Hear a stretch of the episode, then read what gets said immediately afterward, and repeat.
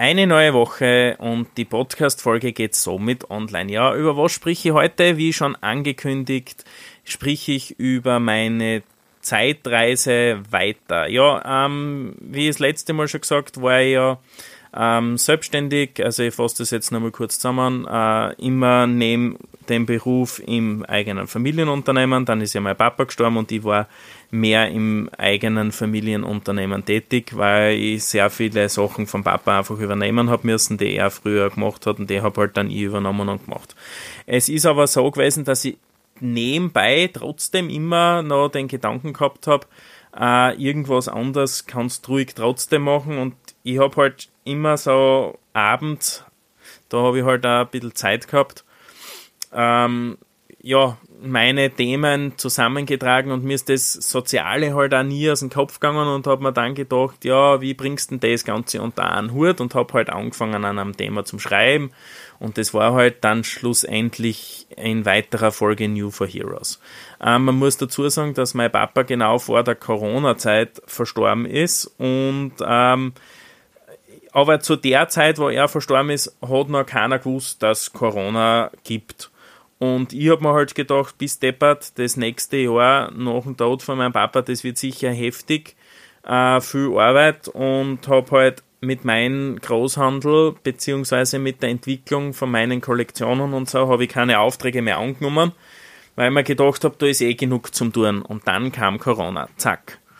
Äh, ja, auf der anderen Seite war es gar nicht, war es vielleicht gar nicht schlecht, dass einmal ein bisschen Ruhe in das Ganze reingekommen ist, aber ähm, wenn es einmal an, ja, beide Unternehmen dann ähm, nicht auf der Kippe stehen, aber du keine Einnahmen hast, also wird es halt auch ein bisschen witzig.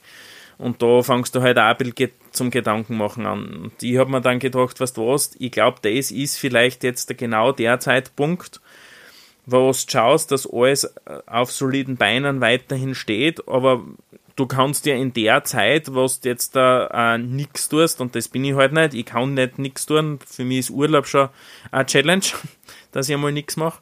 Ähm, und habe mir dann gedacht, ja, die Corona-Zeit nutze ich genau für das Projekt New for Heroes. Ich meine, ich habe dann noch nicht gewusst, dass New for Heroes heißt, aber ja.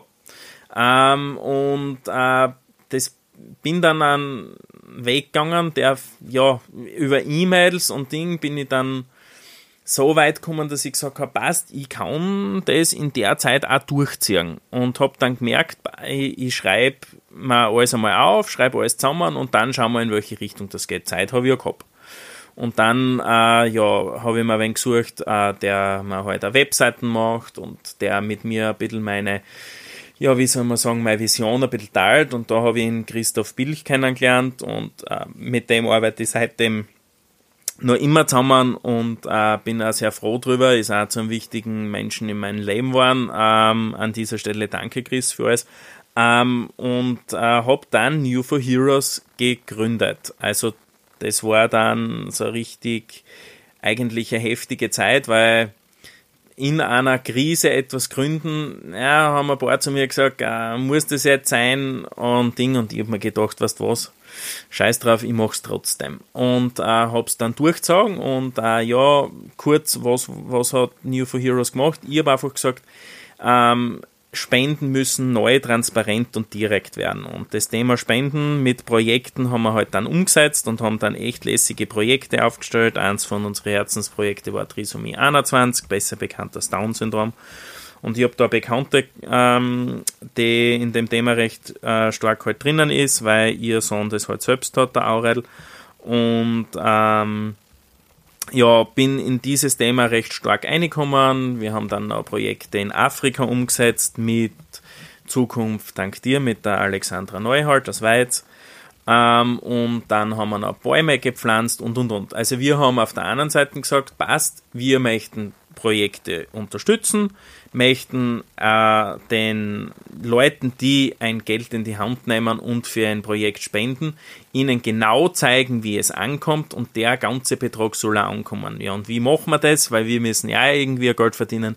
Wir hängen das an Produkte.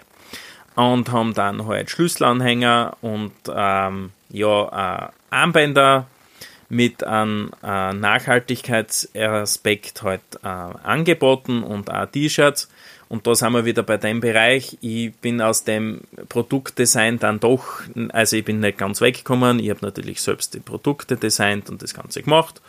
Und äh, ja, und so haben wir halt dann gesagt, ist eigentlich eine ganz eine coole Sache. Ähm, wenn man sieht, wo das Geld hinkommt, es wird die Leute sicher taugen. Und äh, das Ganze hat äh, dann so angefangen zum Funktionieren, dass wir gesagt haben, passt, wir machen das ganze Thema nicht auf unternehmerischer Basis, sondern wir möchten das der Welt ganz offen anbieten. Und ja, genau um das Thema wird es in der nächsten Folge gehen. Schaltet wieder ein, wenn es neugierig seid. Äh, ich kann nur eins schon mal vorwegnehmen. Ähm, man irrt, oder ich habe mich auch ein paar Mal recht stark geirrt, weil es ist nicht so leicht mit Spendenorganisationen zusammenzuarbeiten, beziehungsweise Leute zu finden, denen man etwas Gutes machen möchte oder etwas Gutes tun möchte, besser gesagt und richtig gesagt. Und äh, eins kann ich auch vorwegnehmen, meine Entscheidungen in der Phase waren auch nicht immer richtig. Ja, äh, danke diese Woche fürs Einschalten und äh, freue mich auf die nächste Folge. Euer Daniel.